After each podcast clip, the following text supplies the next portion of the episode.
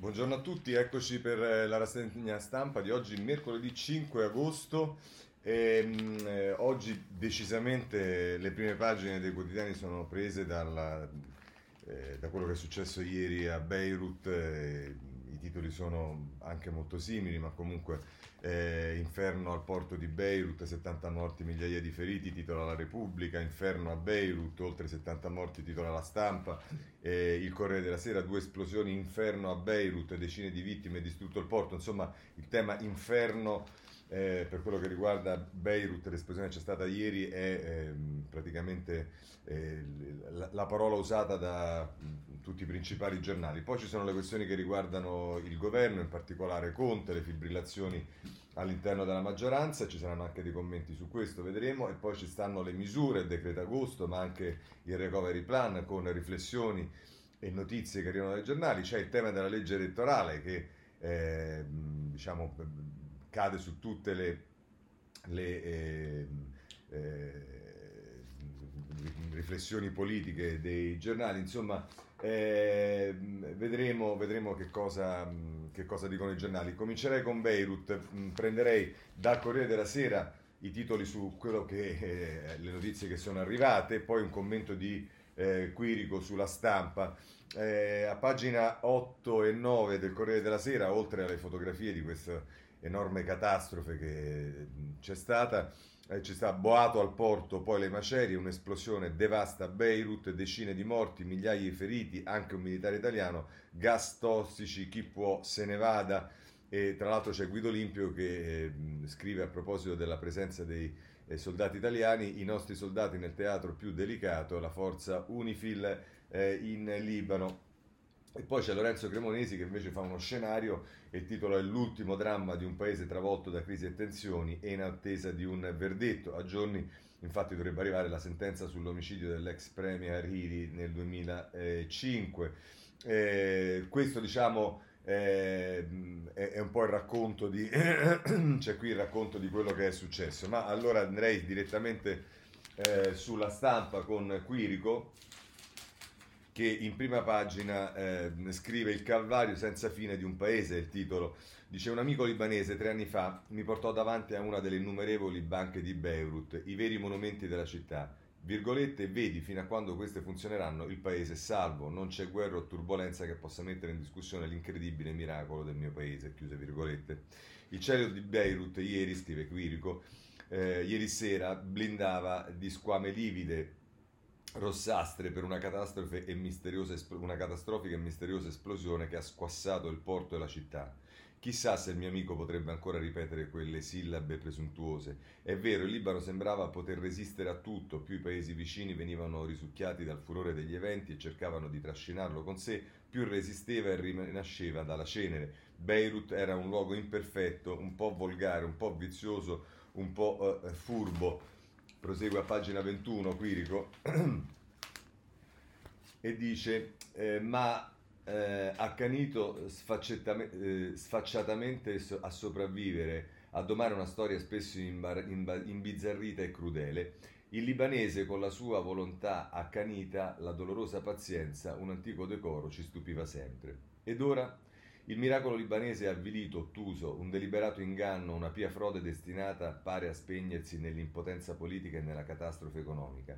La moneta che aveva resistito a tutto ha perso il 60% del suo valore, lo Stato ha dichiarato fallimento, decapitato da un debito che è il 160% del prodotto interno lordo, il 45% dei libanesi vivono sotto la soglia di povertà.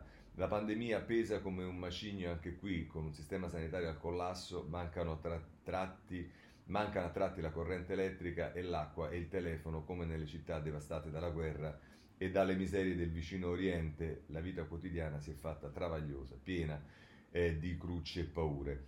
Israele e Hezbollah, il partito di Dio sciita con il suo esercito bis, si scambiano segnali di guerra, tutto parla di declino, povertà, inimicizia, impotenza, forse malincuore, a malincuore bisogna rassegnarsi. Il Libano è un'altra primavera che si estingue, arrivata in ritardo con le manifestazioni dell'ottobre del 2019. Da esplosione euforica vibrante contro scompigli, disastri e imposture è diventata cattiva, colma di un selvatico risentimento in preda alla strumentalizzazione di gruppi estremisti. Non poteva essere diversamente, forse.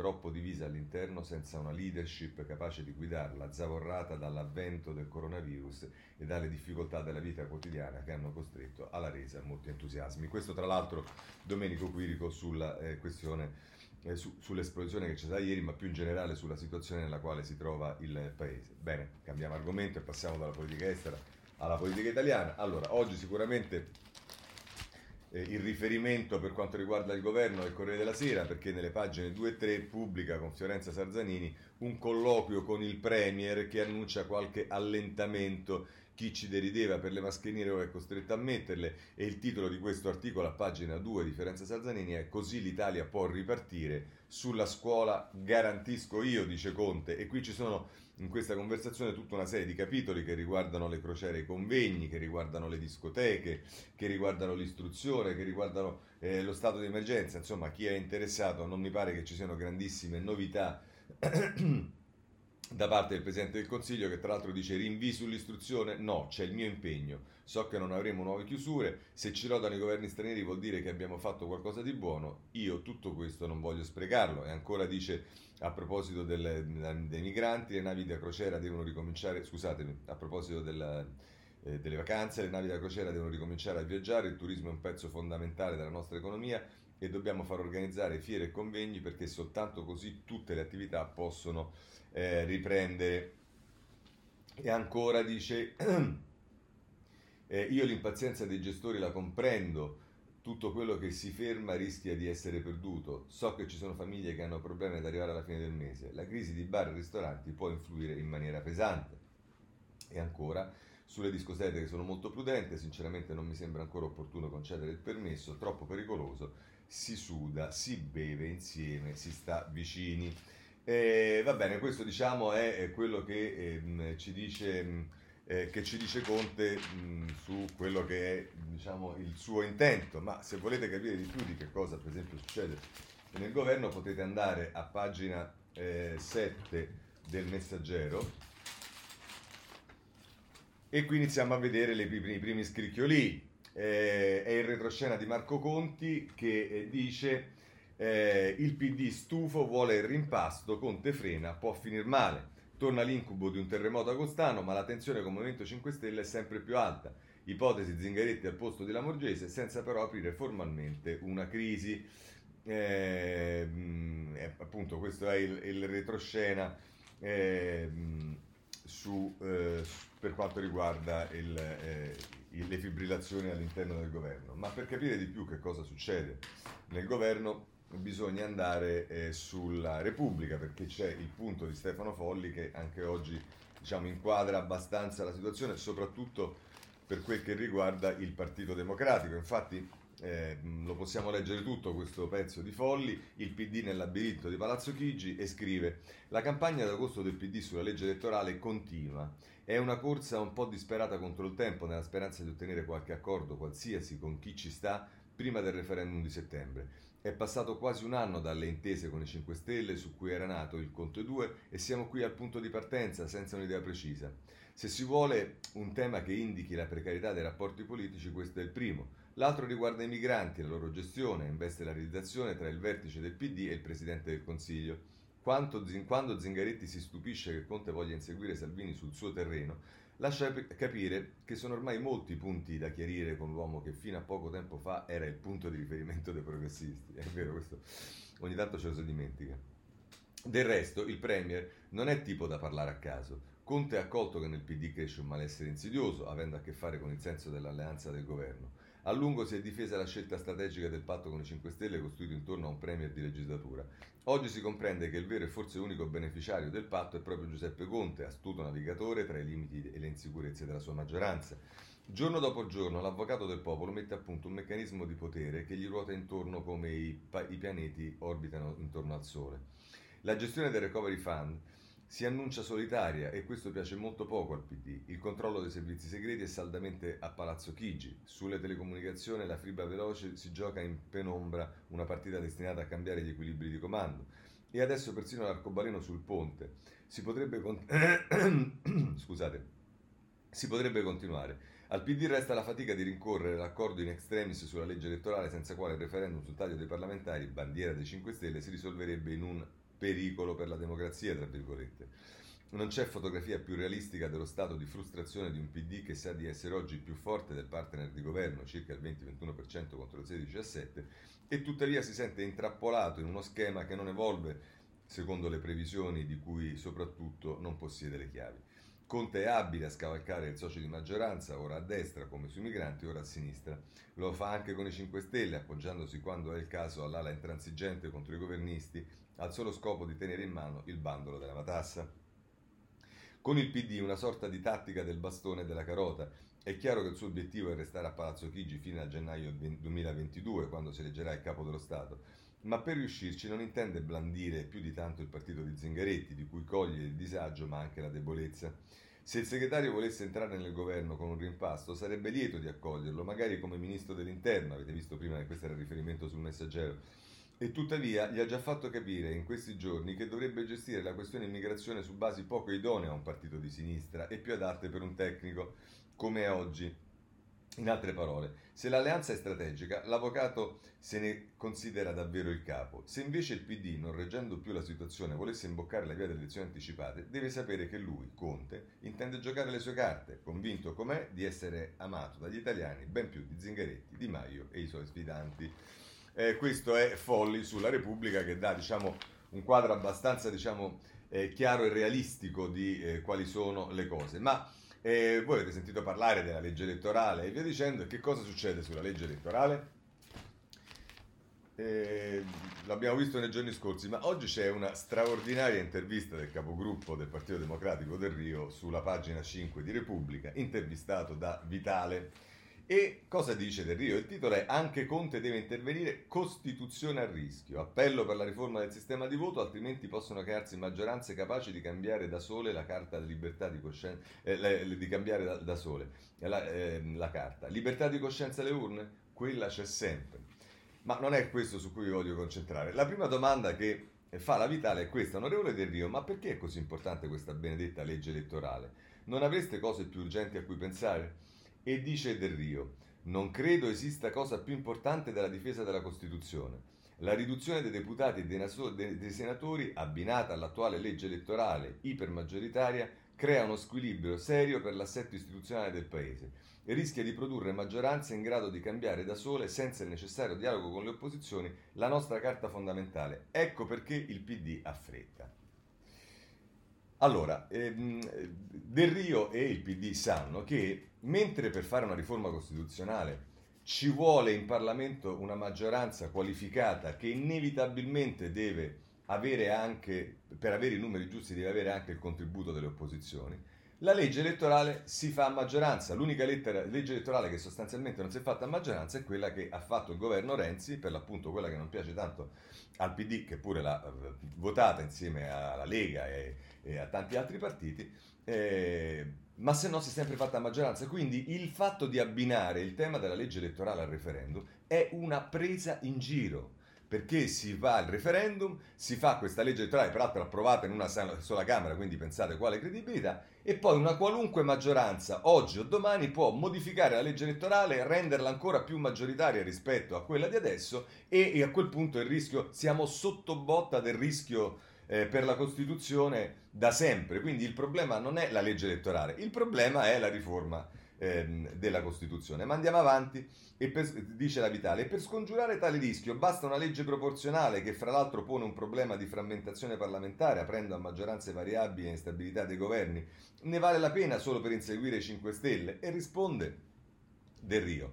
Ma guardi che se non mettiamo in campo questo correttivo rischiamo di non avere entrambe le Camere, di non avere in entrambe le Camere la rappresentanza piena di tutte le forze politiche e di tutte le regioni, specie più piccole rappresentanza che verrebbe invece garantita dal proporzionale con una soglia del 5% proprio per evitare la frammentazione. È la ragione per cui quando il governo giallorosso è nato ha predisposto un programma di riforme costituzionali che è un tavolo a tre gambe, votato nell'ottobre 2019 da tutti i capigruppo di, eh, di maggioranza.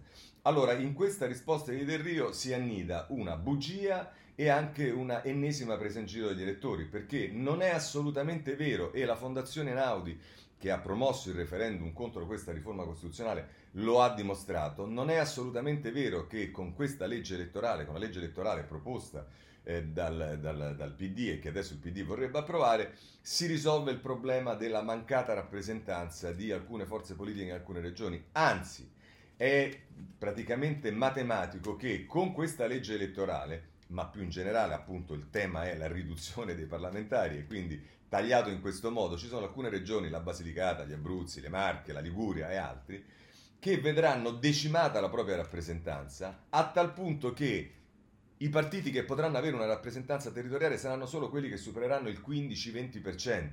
Quindi questa cosa del 5% non c'entra niente, il proporzionale non c'entra niente. Questa riforma elettorale non cambia, semmai peggiora la situazione. Ma ripetiamo, il problema non è la legge elettorale. Si possono fare tutte le leggi elettorali del mondo, che peraltro si possono cambiare molto facilmente, quindi superiamo la crisi della democrazia in questo momento e tra un anno e mezzo, due potremo riaverla. Ma non è finito perché la cosa più straordinaria è questa. A un certo punto va avanti la Vitale e dice: Resta il fatto che senza Italia Viva, a meno che non pensiate di sostituirla con Forza Italia, i voti per approvare il proporzionale alla Camera non ci sono. A questo punto, se non dovreste riuscirci, il PD sosterrà il no al referendum?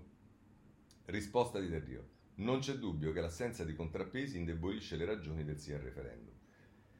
Andiamo avanti. Non ha risposto, dice la Vitale. Lei che cosa voterà al referendum?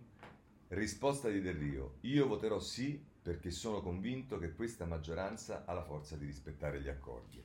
Va bene, diciamo che eh, gioco, partita e incontro. Cioè eh, Del Rio vota sì perché sarebbe un accordo di maggioranza. L'accordo di maggioranza, spiegate a Del Rio, può riguardare il voto in Parlamento e infatti c'è stato un voto che ha fatto passare questa riforma che diversamente non sarebbe passata senza i voti del PD nel quale stavo dentro anche io.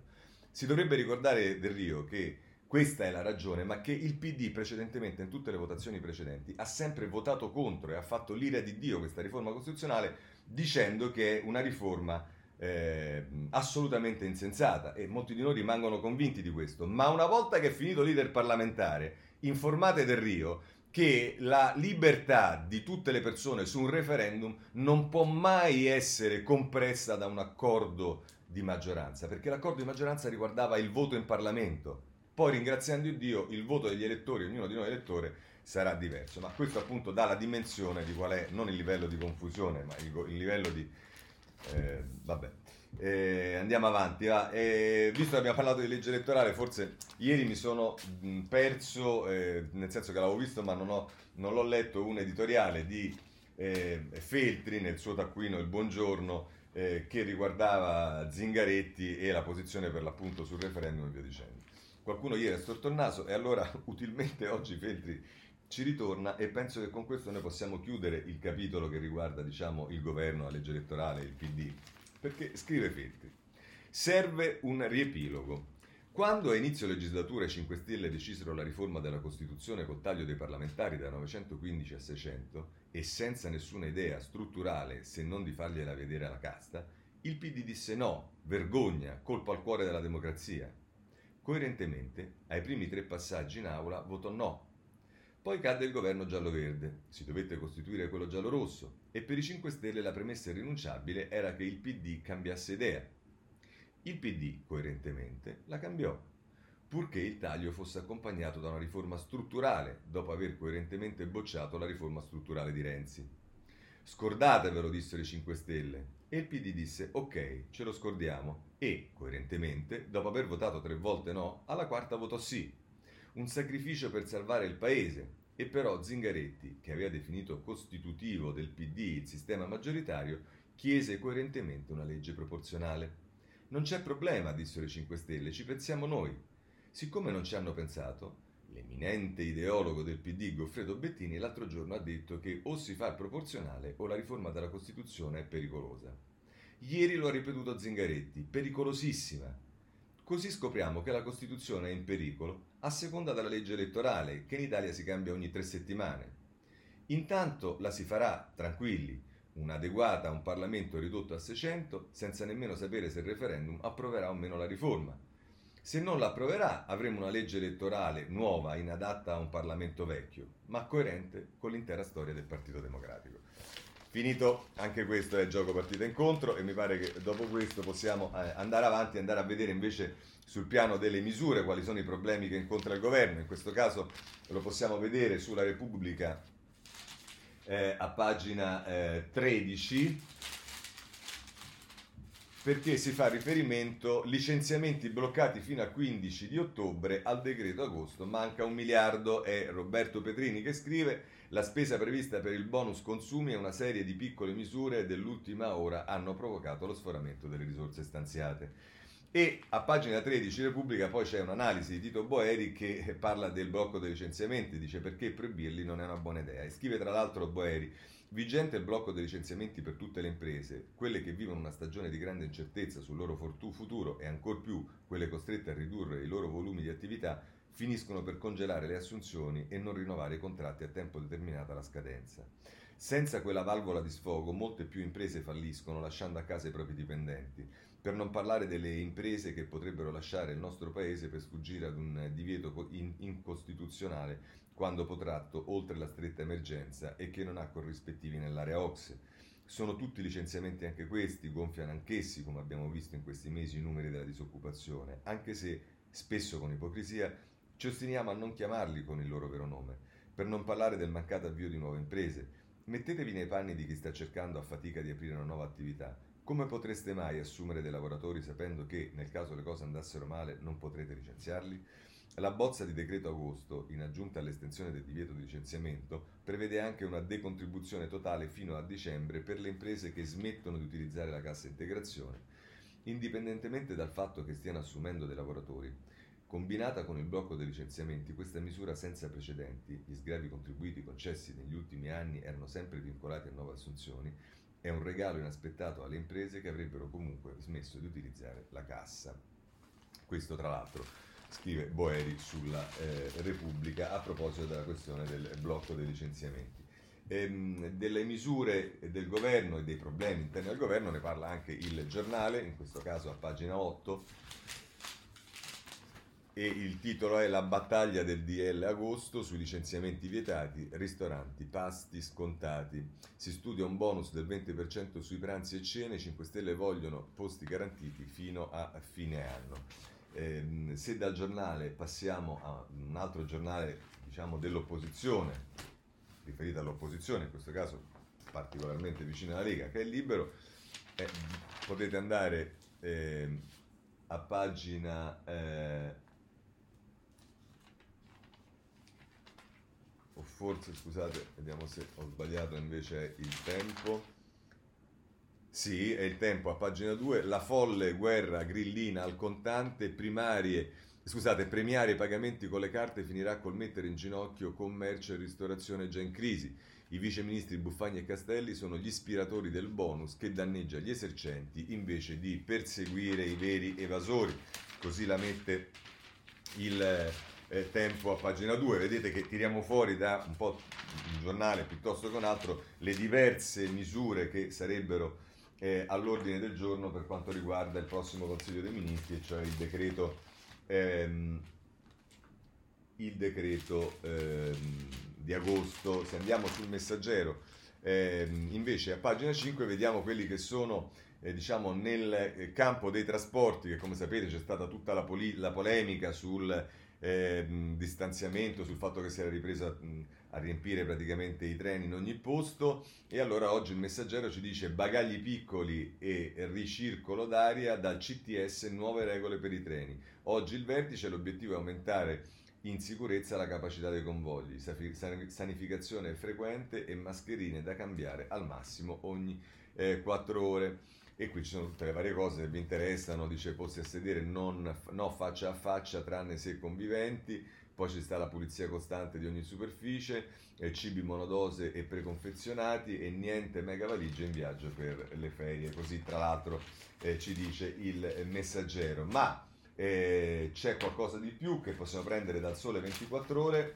Perché si fa riferimento anche a cosa ha detto Mattarella sul tema del recovery plan, eh, fund, scusatemi, e cioè in realtà sui soldi che possono arrivare E eh, Mattarella dice: il recovery fund un'occasione storica, risolvere nodi strutturali, no a salti alla dirigenza. Quindi, evidentemente, il Presidente della Repubblica teme e ha sentito l'aria che tira che questo accada. E allora, a proposito del piano, eh, le cose di cui parla il Sole 24 Ore con Marco Mobili ed Emilia Patta, la pagina 2, sono cartelle bloccate fino al 15 ottobre, TOSAP e COSAP sospese per il 2020 e questa è una delle cose che dovrebbe andare eh, al CDM, al Consiglio dei Ministri prossimo nel pacchetto fiscale del decreto agosto, con il rinvio del 50% delle tasse congelate durante il lockdown e il rifinanziamento del cashback.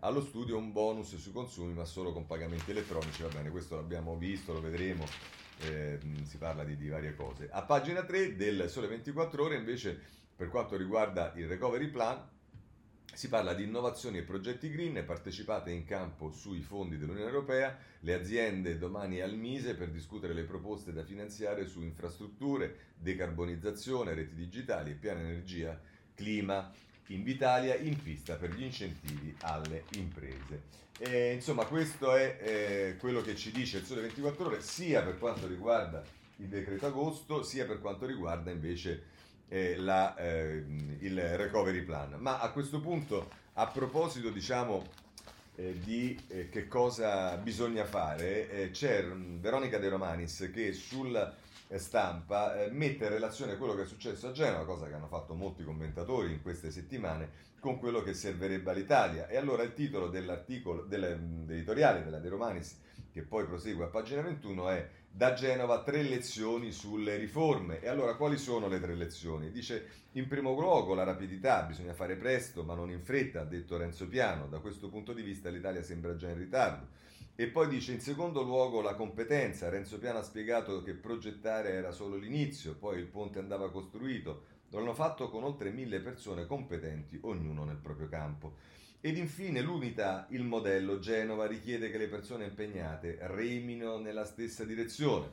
E va a concludere questo articolo De Romanis dicendo al governo invece i litigi e le divisioni sono all'ordine del giorno. Basti pensare al surreale dibattito MES sì, MES no, Nonostante la drammatica situazione in cui versa la sanità italiana e il recente moltiplicarsi di focolai, il governo ancora non ha attivato. Per motivi difficili da capire, gli esponenti del Movimento 5 Stelle non sembrano fidarsi delle condizioni che l'Europa ha associato all'uso del MES, mentre si fidano occhi chiusi di quelle associate al Next Generation EU. Vale la pena ricordare che il risparmio in termini di spesa per interessi del MES rispetto all'indebitamento sul mercato è pari a circa 500 milioni l'anno, più del doppio del costo del ponte di Genova. A conti fatti, L'azione del governo è priva degli ingredienti che caratterizzano il modello Genova. Manca peraltro un quarto ingrediente che Renzo Piano ha indicato a conclusione del suo intervento, la magia.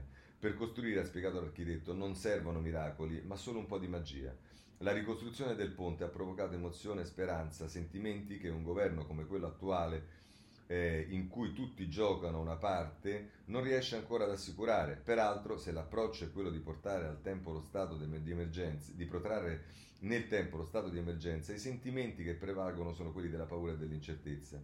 Il Conte 2 è stato creato da uno stato di necessità e composto da una maggioranza contro il precedente governo e non a favore di un traguardo comune. L'occasione per ricreare la magia di progetti condivisi esiste, la scuola è il più importante, nell'educazione abbiamo tante eccellenze, come piano, in grado di costruire ponti, eh, ponti tra le generazioni. Eh, vedete che si fa riferimento al ponte di Genova, e anche diciamo alla speranza creata e via dicendo. E sotto questo punto di vista c'è una parte di un sondaggio che la Ghisleri ha fatto per, eh, il, per la stampa, per l'appunto, che poi vedremo nella parte politica per quel che riguarda i partiti, ma che eh, pone la domanda esattamente su, eh, ehm, su Genova e sul ponte di Genova e dice il Presidente della Repubblica ha inaugurato il nuovo ponte di Genova crollato due anni fa, pensando a quella vicenda quali sentimenti prevalgono? Ed è una sorpresa perché Gioia e orgoglio prevalgono per il, 28, per il 26,4%, rabbia e tristezza prevalgono per il 62,3% e non risponde l'11,3%. E le cose interessanti è che poi, se noi andiamo a guardare, diciamo, eh, questo 26%, c'ha una punta massima nel nord-ovest che ha il 34,1%, ma ha una punta minima nel nord-est del 19,2%. Cioè, ehm, eh, insomma, mm, è, è, interessante questo sondaggio che dice sostanzialmente che eh, la gente è più eh, presa dalla rabbia che non dalla, dall'orgoglio. Eh, va bene, abbiamo fatto anche questo con la De Romanis. Eh, a questo punto passerei ai partiti. Ci sono oggi più problemi, sembrerebbe, o comunque almeno gli stessi problemi tra eh, il Movimento 5 Stelle e la Lega, in particolare è, è Spadafora che agita le acque del Movimento 5 Stelle, ma intanto vediamo eh, a pagina 10 del Corriere della Sera eh, tutti contro tutti all'assemblea del Movimento 5 Stelle, spadafora, fiducia o lascio la delega. Confronto infuocato tra i deputati, le accuse al direttivo della Camera e a Crimi e Monica Guerzoni che scrive, dice avanti così andiamo dritti alla crisi di governo, sbotta uno, rischiamo di tornare tutti a casa per colpa di quei geni del direttivo, gli fai con l'altro, alle 9 della sera nell'auletta dei gruppi ai pani bassi di Montecitorio i sussurri e le grida degli eletti al Movimento 5 Stelle sono un mix di frustrazione e rabbia è la notte del processo ai vertici del gruppo parlamentare se, e se i senatori non ci sono è soltanto perché le regole anti-Covid impediscono la riunione congiunta. Visto il minestrone di malumori, invidie e frustrazioni che ribolle da mesi, era chiaro che l'assemblea sarebbe stata uno sfogatoio. C'è la delusione ancora bruciante per il magro bottino al vertice delle presidenze delle commissioni. C'è il caso del ministro Spadafora che minaccia di rimettere la delega allo sport perché sfiduciato quasi dal suo gruppo parlamentare.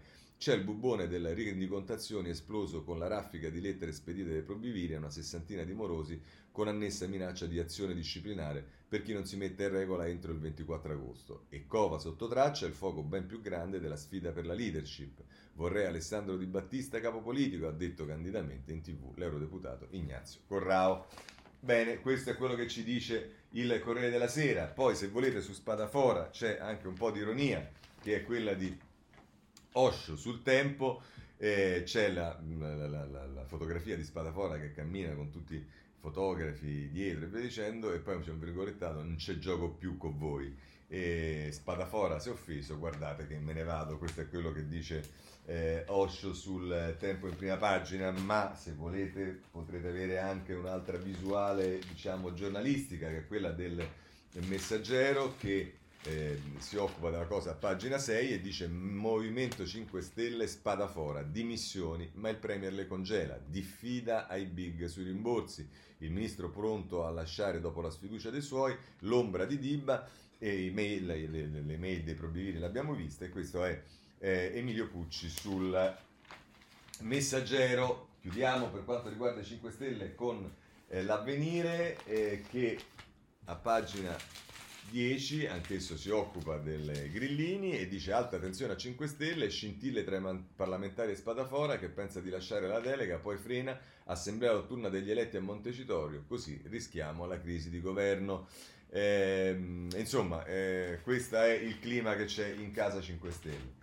E che succede nella Lega, che abbiamo visto è attenzionata, come si dice molto dai giornali? Beh, anche qui insomma le cose stanno un po' evolvendo, sembrerebbe, e lo spartiacque potrebbe essere quello delle regionali. Andiamo con Marco Cremonesi a pagina 11 del Corriere della Sera. Applausi alla festa leghista e dualismo con Salvini. Mazzaia, contrasti, fantasie. E i nordisti del partito attaccano. Serve il congresso. E questo è quello che, eh, diciamo, eh, ci racconta della festa di Cervia dove è andato Zaia eh, intervistato appunto sul, sul, tema della Lega e via dicendo, che rassicura sotto un certo punto di vista, ma vedremo neanche troppo. Nel frattempo si fa sapere che il sindaco di Sesto San Giovanni è deciso di passare da Forza Italia, da Fratelli, no, da Forza Italia mi pare, eh, alla Carroccio. Mi iscrivo, il centro è qui. Ora diciamo, boh, sa, sa, diciamo, ti vogliamo bene sindaco, ma dire che il centro sta nella Lega, francamente, a parte che questo centro bisognerebbe andarlo a cercare, chissà dove sta, ma nella Lega direi che fa un po' fatica. Ma vediamo Repubblica, pagina 8,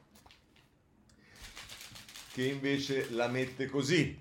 Il popolo leghista acclama Zaia e Salvini è nervoso e anche qui da Milano Marittima è l'inviato ehm, eh, che dovrebbe essere Carmelo Lopapa se non sbaglio, è siglato ma dovrebbe essere, dovrebbe essere lui, e dice il governatore alla festa di Cervia, nessuna scalata al partito ma siamo identitari. E la mascherina non è una costrizione, quindi vedete che eh, prende un po' le distanze. Tra l'altro nel taglio basso di questa pagina di Repubblica, pagina 8, c'è anche un'intervista a eh, Giorgio Gori, il sindaco di Bergamo che dice il PD può puntare al nord se parla al mondo del lavoro, qui la Lega mostra le sue crepe, eh, insomma.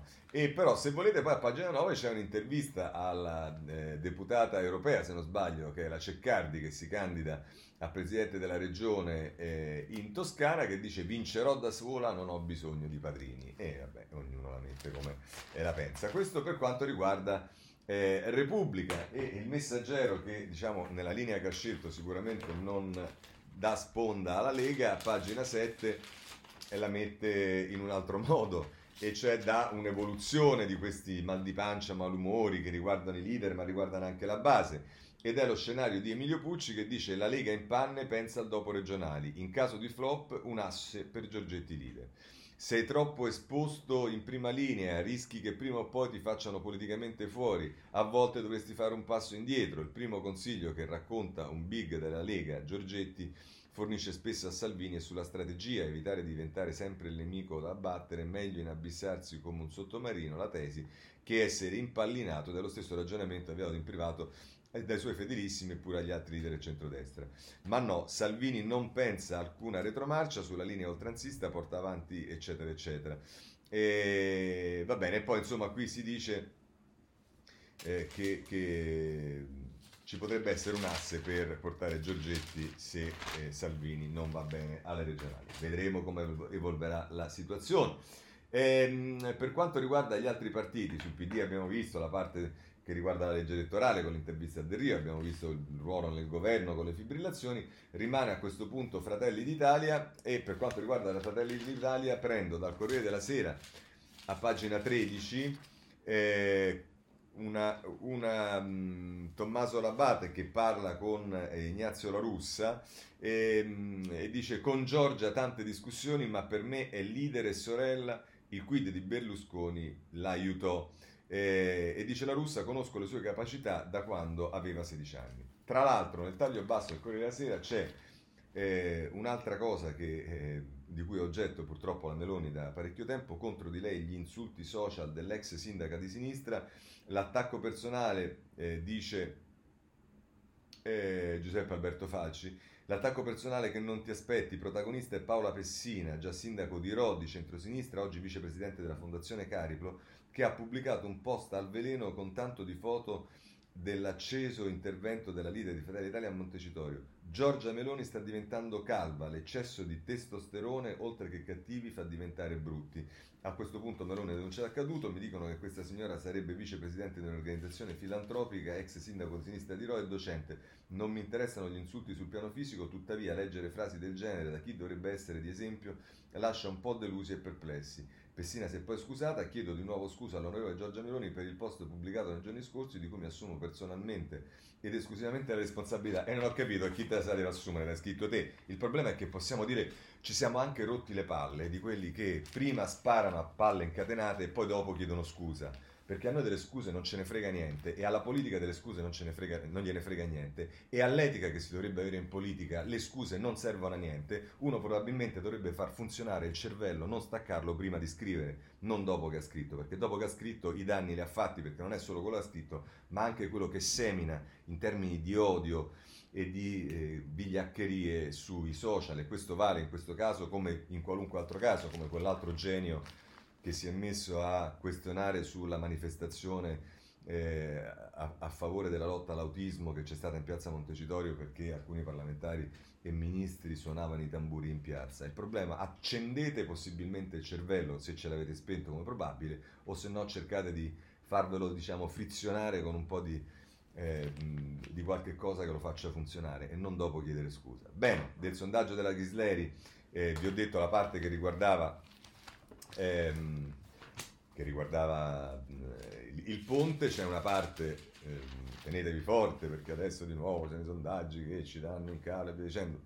Ehm, rispettiamo tutti quelli che fanno i sondaggi, prendiamoli però se possibile con eh, Grano Salis. Allora, il sondaggio dice eh, sfiducia su Salvini e sui trasformisti. Eh, dice questo sondaggio di Alessandra Ghisleri per quanto riguarda le intenzioni di voto che il Partito Democratico passa dal 21 luglio al 3 agosto dal 28 al 25% e quindi perde lo 0,3, il Movimento 5 Stelle dal 15,8 al 16 prende lo 0,2, Italia Viva dal 3,4 al 2,9 perde lo 0,5, la sinistra italiana eh, MDP e compagnia bella eh, che avevano il 2,3 passano al 2,1, quindi perdono 2,02 la Lega per Salvini, e quindi forze, l'area di governo passa dal 42,1 al 41,5 con un calo dello 0,6%.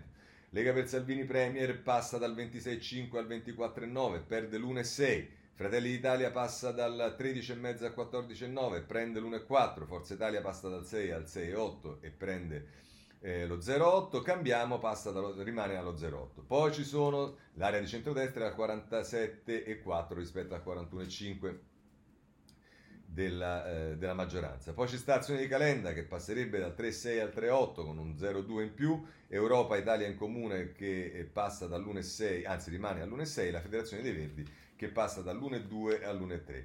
Ehm, eh, vi segnalo, a proposito dell'affidabilità dei sondaggi, con tutto il rispetto per chi li fa, che poi ci sta l'area degli indecisi e astensione che passa dal 39,2 al 39,5, cioè vale a dire che quasi la metà come spesso sottolineo quando commento i sondaggi anche con amici, che la metà praticamente di coloro che vengono interpellati non risponde, quindi l'affidab- diciamo, l'affidabilità di questi sondaggi è relativa a coloro che eh, si esprimono e sappiamo che diciamo, c'è un altrettanto che non si esprime e che potrebbe cambiare radicalmente diciamo, questi sondaggi. Ma vabbè, questo è quello che riguarda il sondaggio. Ehm, una notizia, diciamo, una, una, una botta di vita.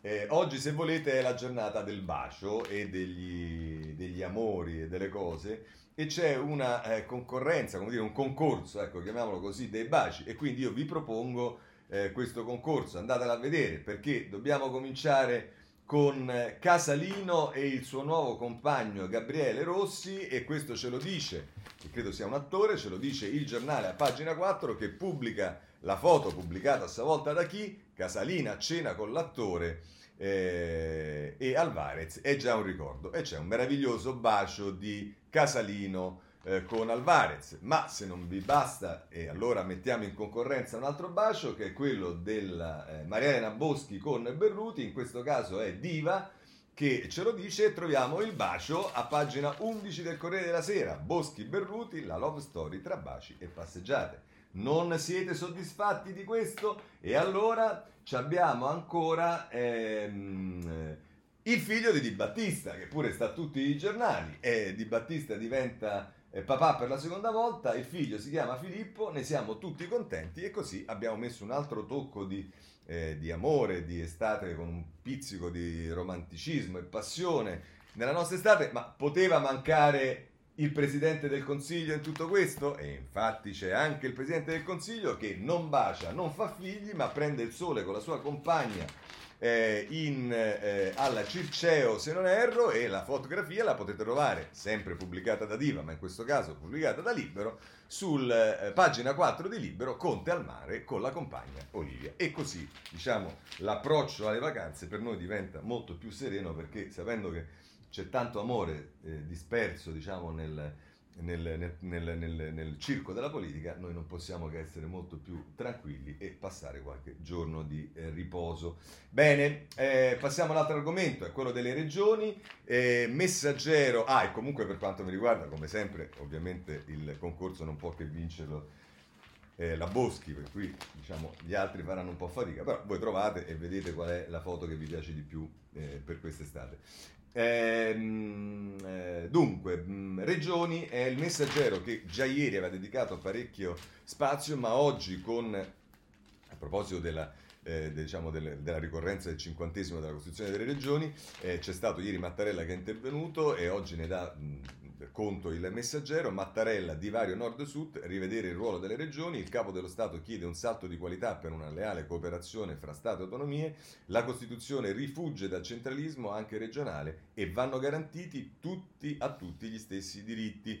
E, e, e, tra l'altro c'è il forte richiamo alla solidarietà e non a contrapporsi all'indirizzo politico nazionale. Insomma, Diodato Pirone ci racconta eh, questo. Se volete poi Eh, nel taglio basso c'è un'intervista a Cesare Mirabelli che dice Covid, stress test per le istituzioni, supremazia dello Stato necessaria. E vorremmo dire a Mirabelli che se fosse passata la riforma, non ci, non ci stancheremo mai di dirlo, la riforma del 2016 probabilmente questi problemi non li avremmo avuti perché ci sarebbe stata e c'era la clausola di supremazia eh, proprio per il per quanto riguarda la sanità sulle regioni, ma comunque a pagina 3 invece trovate il focus eh, a cura di Andrea Bassi Così arriva, così arriva, al capolinea la secessione dei ricchi, stop del Quirinale all'autonomia differenziata, mai più richieste di trattenere il residuo fiscale, le regioni più forti chiamate a contribuire ai servizi di quelle che hanno meno risorse. Se poi vedete ieri le dichiarazioni che c'erano sulle agenzie, c'erano tutti i leghisti che invece erano felicissimi perché dicevano che Mattarella aveva sbloccato definitivamente il tema dell'autonomia. Vabbè, ma il mondo va così.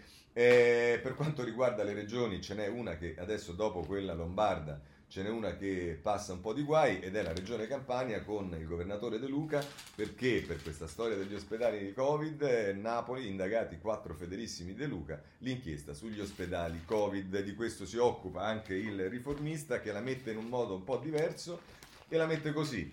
È eh, Viviana Lanza che è in prima pagina e poi a pagina 6 eh, scrive inizia la campagna elettorale due punti arrivano i PM De Luca nel mirino e c'è la foto del governatore Campano eh, che primeggia sulla pagina del eh, riformista.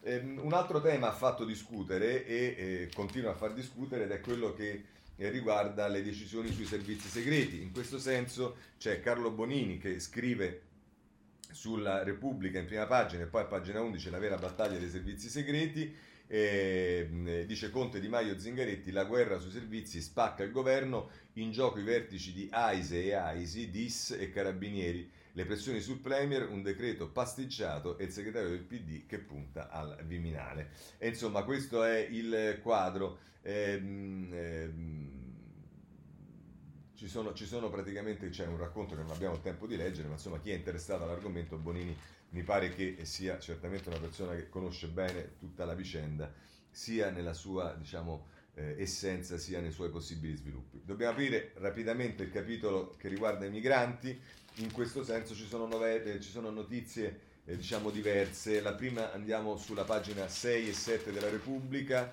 dice due tendopoli per la quarantena dei migranti, il Viminale, il Viminale le realizza in ex siti militari, 300 posti per le emergenze e la nave azzurra a Lampedusa, imbarcate 350 persone all'hotspot, ma vedremo che poi c'è stato un problema non indifferente perché col mare non sono riusciti a imbarcarne di più. E poi Alessandra Ziniti, che, si, eh, che è l'inviata a Trapani della Repubblica, dice la lenta agonia della Juventa, il peschereccio della ONG sotto sequestro da tre anni. L'inchiesta di Trapani è ferma, l'equipaggio rischia una condanna e la barca che ispirò un film è un rottame. Ancora però Vincenzo Negro, a pagina 7 della Repubblica, sicurezza e flussi regolari, la missione in Libia di Guerini. Oggi il ministro a Tripoli, prima visita di un titolare della difesa da due anni, l'Italia deve ritrovare un suo spazio. Vedremo che poi su questo c'è eh, diciamo, eh, Venturini sul Corriere della Sera che eh, ha un'impostazione eh, diversa, ma vedremo. Comunque adesso guardiamo come la mettono i giornali dell'opposizione, che potete immaginare come la mettono, a pagine 6 e 7 del giornale, in 350 sulla nave quarantena, ma il vento è contro Lampedusa, nell'hotspot adesso si cerca di creare un'area per i positivi, la protesta degli abitanti stremati, non ne possiamo più. Poi nel taglio basso Antonella Andrighetti ci parla invece, questa era Chiara Giannini, ci parla invece di quella che secondo eh, il giornale è il flop della regolarizzazione dei migranti, sono 20.000 domande a fronte delle 500.000 attese, ma si assumono impiegati e questo è intitolato La sanatoria della Bella Nova. E poi a pagina 7 invece Ludovica Bullan, eh, Bulian, scusate, che ehm, eh, firma un articolo, ripartono i rimpatri in Tunisia, le frontiere sono un colabrodo, l'intesa di Malta scaduta, ma non ha mai funzionato e gli arrivi continuano ad essere più, no- più numerosi dei ritorni. Questo è il giornale, se poi volete ancora una posizione diciamo meno, eh, ancora più diciamo eh, estremista, vabbè, diciamo così senza esagerare, però è quella del eh, tempo ehm, che troviamo nella pagina 9 e il titolo è Sanatoria truffa sui migranti, intervista a Lollo Brigio dei Fratelli d'Italia, documenti falsi e retrodatati per essere messi in regola. E c'è un'interpellanza parlamentare ehm, del, di Fratelli d'Italia a proposito di presunte irregolarità e diamo informazione ovviamente anche di questo. C'è poi Libero, che ovviamente non può farsi mandare indietro eh, un'occasione del genere e però fa riferimento a delle dichiarazioni di Salvini, al di là di tutte le cose, alla pagina 3 ed è eh, Giuliano Zulin che dice eh, processatelo, Salvini trascina anche Conte in tribunale, le carte chiamano in, tut- in causa tutto l'esecutivo, il leader leghista dice prendevamo le decisioni insieme, quindi verranno con me. Questo è quello che eh, dice Libero, e cioè che ci sarebbe una chiamata di correità, diciamo, da parte di Salvini nei confronti di ehm, Conte. Il riformista in eh, prima pagina eh, ha un editoriale di Cazzola, ecco perché l'Italia ha una sola speranza, i migranti, crisi demografica e futuro. È un editoriale molto lungo che continua a pagina 2 e tra l'altro dice Cazzola, indispensabili per tamponare il vertiginoso declino demografico, al nostro paese ne occorrono 180.000 ogni anno, la politica dell'immigrazione zero porterebbe da qui a 20 anni a un crollo di 10 milioni della popolazione attiva. Questo è quello che ci dice eh, Cazzola sul eh, riformista. Eh, segnalo sul foglio un articolo molto interessante, non ho il tempo di leggerlo, di Alessandro Maran che eh, parla esattamente del tema dell'immigrazione, dice no agli estremismi, per la sinistra c'è una terza via sull'immigrazione, garantire i diritti di chi arriva e quelli delle comunità locali che accolgono. Proposte concrete che è ora di eh, ascoltare. Alessandro Maran, vi consiglio questa lettura eh, sul foglio a pagina 4. Chiudo con eh, invece Venturini, come vi dicevo, che scrive sul eh, Corriere della Sera in prima pagina i fragili confini del paese, fa riferimento alla Tunisia, a quello che sta accadendo e via dicendo, ma la parte più interessante secondo me è già dove gira a pagina 24 e scrive tra l'altro Venturini eh, dopo le braccia aperte ai siriani del 2016, Angela Merkel è sopravvissuta grazie a una leadership personale a prova di errore, ma l'eccezione della cancelliera conferma la regola. Le ondate migratorie incontrollate mettono a rischio i governi e soprattutto indeboliscono la democrazia. Lo ha riconosciuto l'insospettabile Papa Francesco, non si può accogliere tutti. Si può però avere una vera politica di inserimento e di integrazione, si possono creare forme di immigrazione legale, si può sconfiggere anche a casa nostra i complici dei trafficanti di esseri umani. Si possono contrastare, dicendo la verità, le strumentalizzazioni della destra e la passività della sinistra. Si deve ricordare che le gesta durissime del Salvini ministro non hanno avuto risultati che non fossero di tutta la sponda nord del Mediterraneo in quel periodo e che il ministro disertava regolarmente le riunioni europee sulle migrazioni, salvo poi accusare a gran voce l'Europa di averci abbandonati. Si può spiegare che il blocco navale è un atto di guerra e funziona soltanto se si è pronti a sparare su chi vuole violarlo. Davvero la nostra marina o altre marine europee aprirebbero il fuoco contro i barconi? No, salverebbero i migranti in pericolo come impone il diritto del mare, moltiplicando così le partenze. Efficace per molti versi è stato il ministro Minniti sulla Libia, ma il PD non ha voluto o saputo valorizzare quei progressi presso l'opinione pubblica. E oggi il segretario Zingaretti, come la ministra Lamorgese, reclamano un'evacuazione umanitaria dai campi di prigionia e di tortura che sappiamo esistere in Libia. Ma siamo consapevoli che per fare ciò, visti gli interessi in gioco, serve una massiccia operazione militare? Oppure crediamo di poter convincere l'ONU a impiegare i suoi caschi blu? La realtà è che l'unica via forse per, percorribile nella Tripolitania di oggi per far cessare lo scandalo di quei campi è di rivolgersi ai turchi e di pregarli di esercitare pressioni sui libici di Serrai che a loro tutto devono, come del resto facciamo in campo energetico e come dovremo fare per le partenze dei migranti. La Tunisia è una questione diversa, anche se non raggiungerà mai il potenziale destabilizzante della Libia. Quelli tunisini sono palesemente migranti economici e non è soltanto un barboncino stupido strumentalizzato a dircelo. Il Covid-19 ha dato il colpo di grazia a una congiuntura anche politica molto instabile e chi può pagarsi il passaggio guarda una carta, eh, guarda una carta e prova a raggiungere Lampedusa. Ma con Tunisi l'Italia ha un accordo di rimpatrio e ben fanno la Morgese e Di Maia ad annunciare la stretta all'applicazione. Non basteranno gli aerei però e la minaccia di sospendere lo stanziamento di 6,5 milioni di aiuti concordati va agitata presso il governo di Tunisi stando attenti a non stuzzicare il nazionalismo che potrebbe produrre effetti controproducenti. Anche qui ci vuole chiarezza, la crisi tunisina non passerà dall'oggi a domani e potrebbe aprire nuove vie alle pressioni migratorie esterne. L'Europa? Certo, anche l'Europa dobbiamo rivolgerci, magari ricordando ad Angela Merkel che non poco ci, ci, ha appoggiati in tema di recovery fund, i tempi in cui il suo governo era favorevole a una revisione dei regolamenti di Dublino che tanto ci penalizzano. Niente illusioni però, Dagli accordi per sostenere le economie più colpite dal virus, l'Europa è uscita con nuovi orizzonti ma anche con accentuate debolezze derivanti dalla netta divisione tra franco-tedeschi e meridionali frugali e gruppo di Visegrad.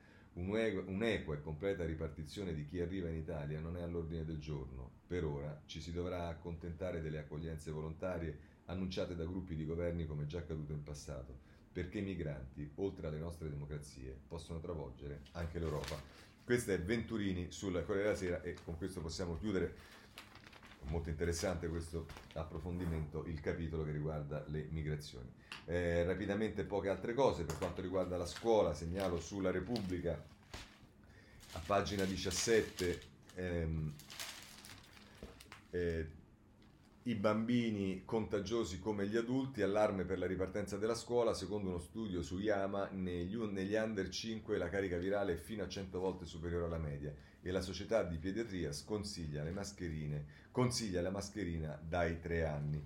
E poi questo è, Elena Dusi e poi nel taglio basso c'è Corrado Zunino che invece parla del protocollo che è stato firmato per i bambini più piccoli, call center per i presidi e psicologo per gli studenti, l'intesa per eh, settembre eh, e, cioè si fa riferimento al protocollo che invece sarà mh, fatto oggi per i bambini mh, diciamo oltre i 6 anni. Eh, se volete c'è anche il giornale che eh, chiaramente ha un approccio più critico e a pagina 14 se la piglia di nuovo con il ministro Azzolina. Eh, allarme ONU, scuole chiuse, una catastrofe eh, generazionale, no questa è la, la, la, denuncia dell'ONU, un miliardo di alunni a casa, parte la corsa alle cattedre, sei candidati eh, per posto e oggi si chiude il, banco, il bando sui banchi e Serena Coppetti che mette insieme le due cose, sia l'allarme dell'ONU che poi le questioni che riguardano la nostra scuola. Per quanto riguarda la giustizia, l'abbiamo visto ieri, ma oggi ci torna Libero che eh, a pagina 9 parla di Cutolo. Eh, non c'è più pietà per i detenuti mafiosi, il boss Raffaele Cutolo sta male, ricoverato dopo 55 anni passati in cella punto. Le pene non devono andare contro il senso di umanità, è Renato Farina che scrive che è particolarmente sensibile su questi temi eh, su Libero, ma per quanto riguarda la giustizia eh, segnalo il riformista eh, a pagina 4, si occupa ancora di Palamara che ci dice dovrà essere di nuovo eh, interrogato e Palamara a fine mese il nuovo interrogatorio e Paolo Comi che scrive la collaborazione tra il RAS delle nomine e Cantone è iniziata nel massimo riservo tra i misteri da sciogliere quello del rapporto tra il PM e la procuratrice aggiunta Antonella Duchini.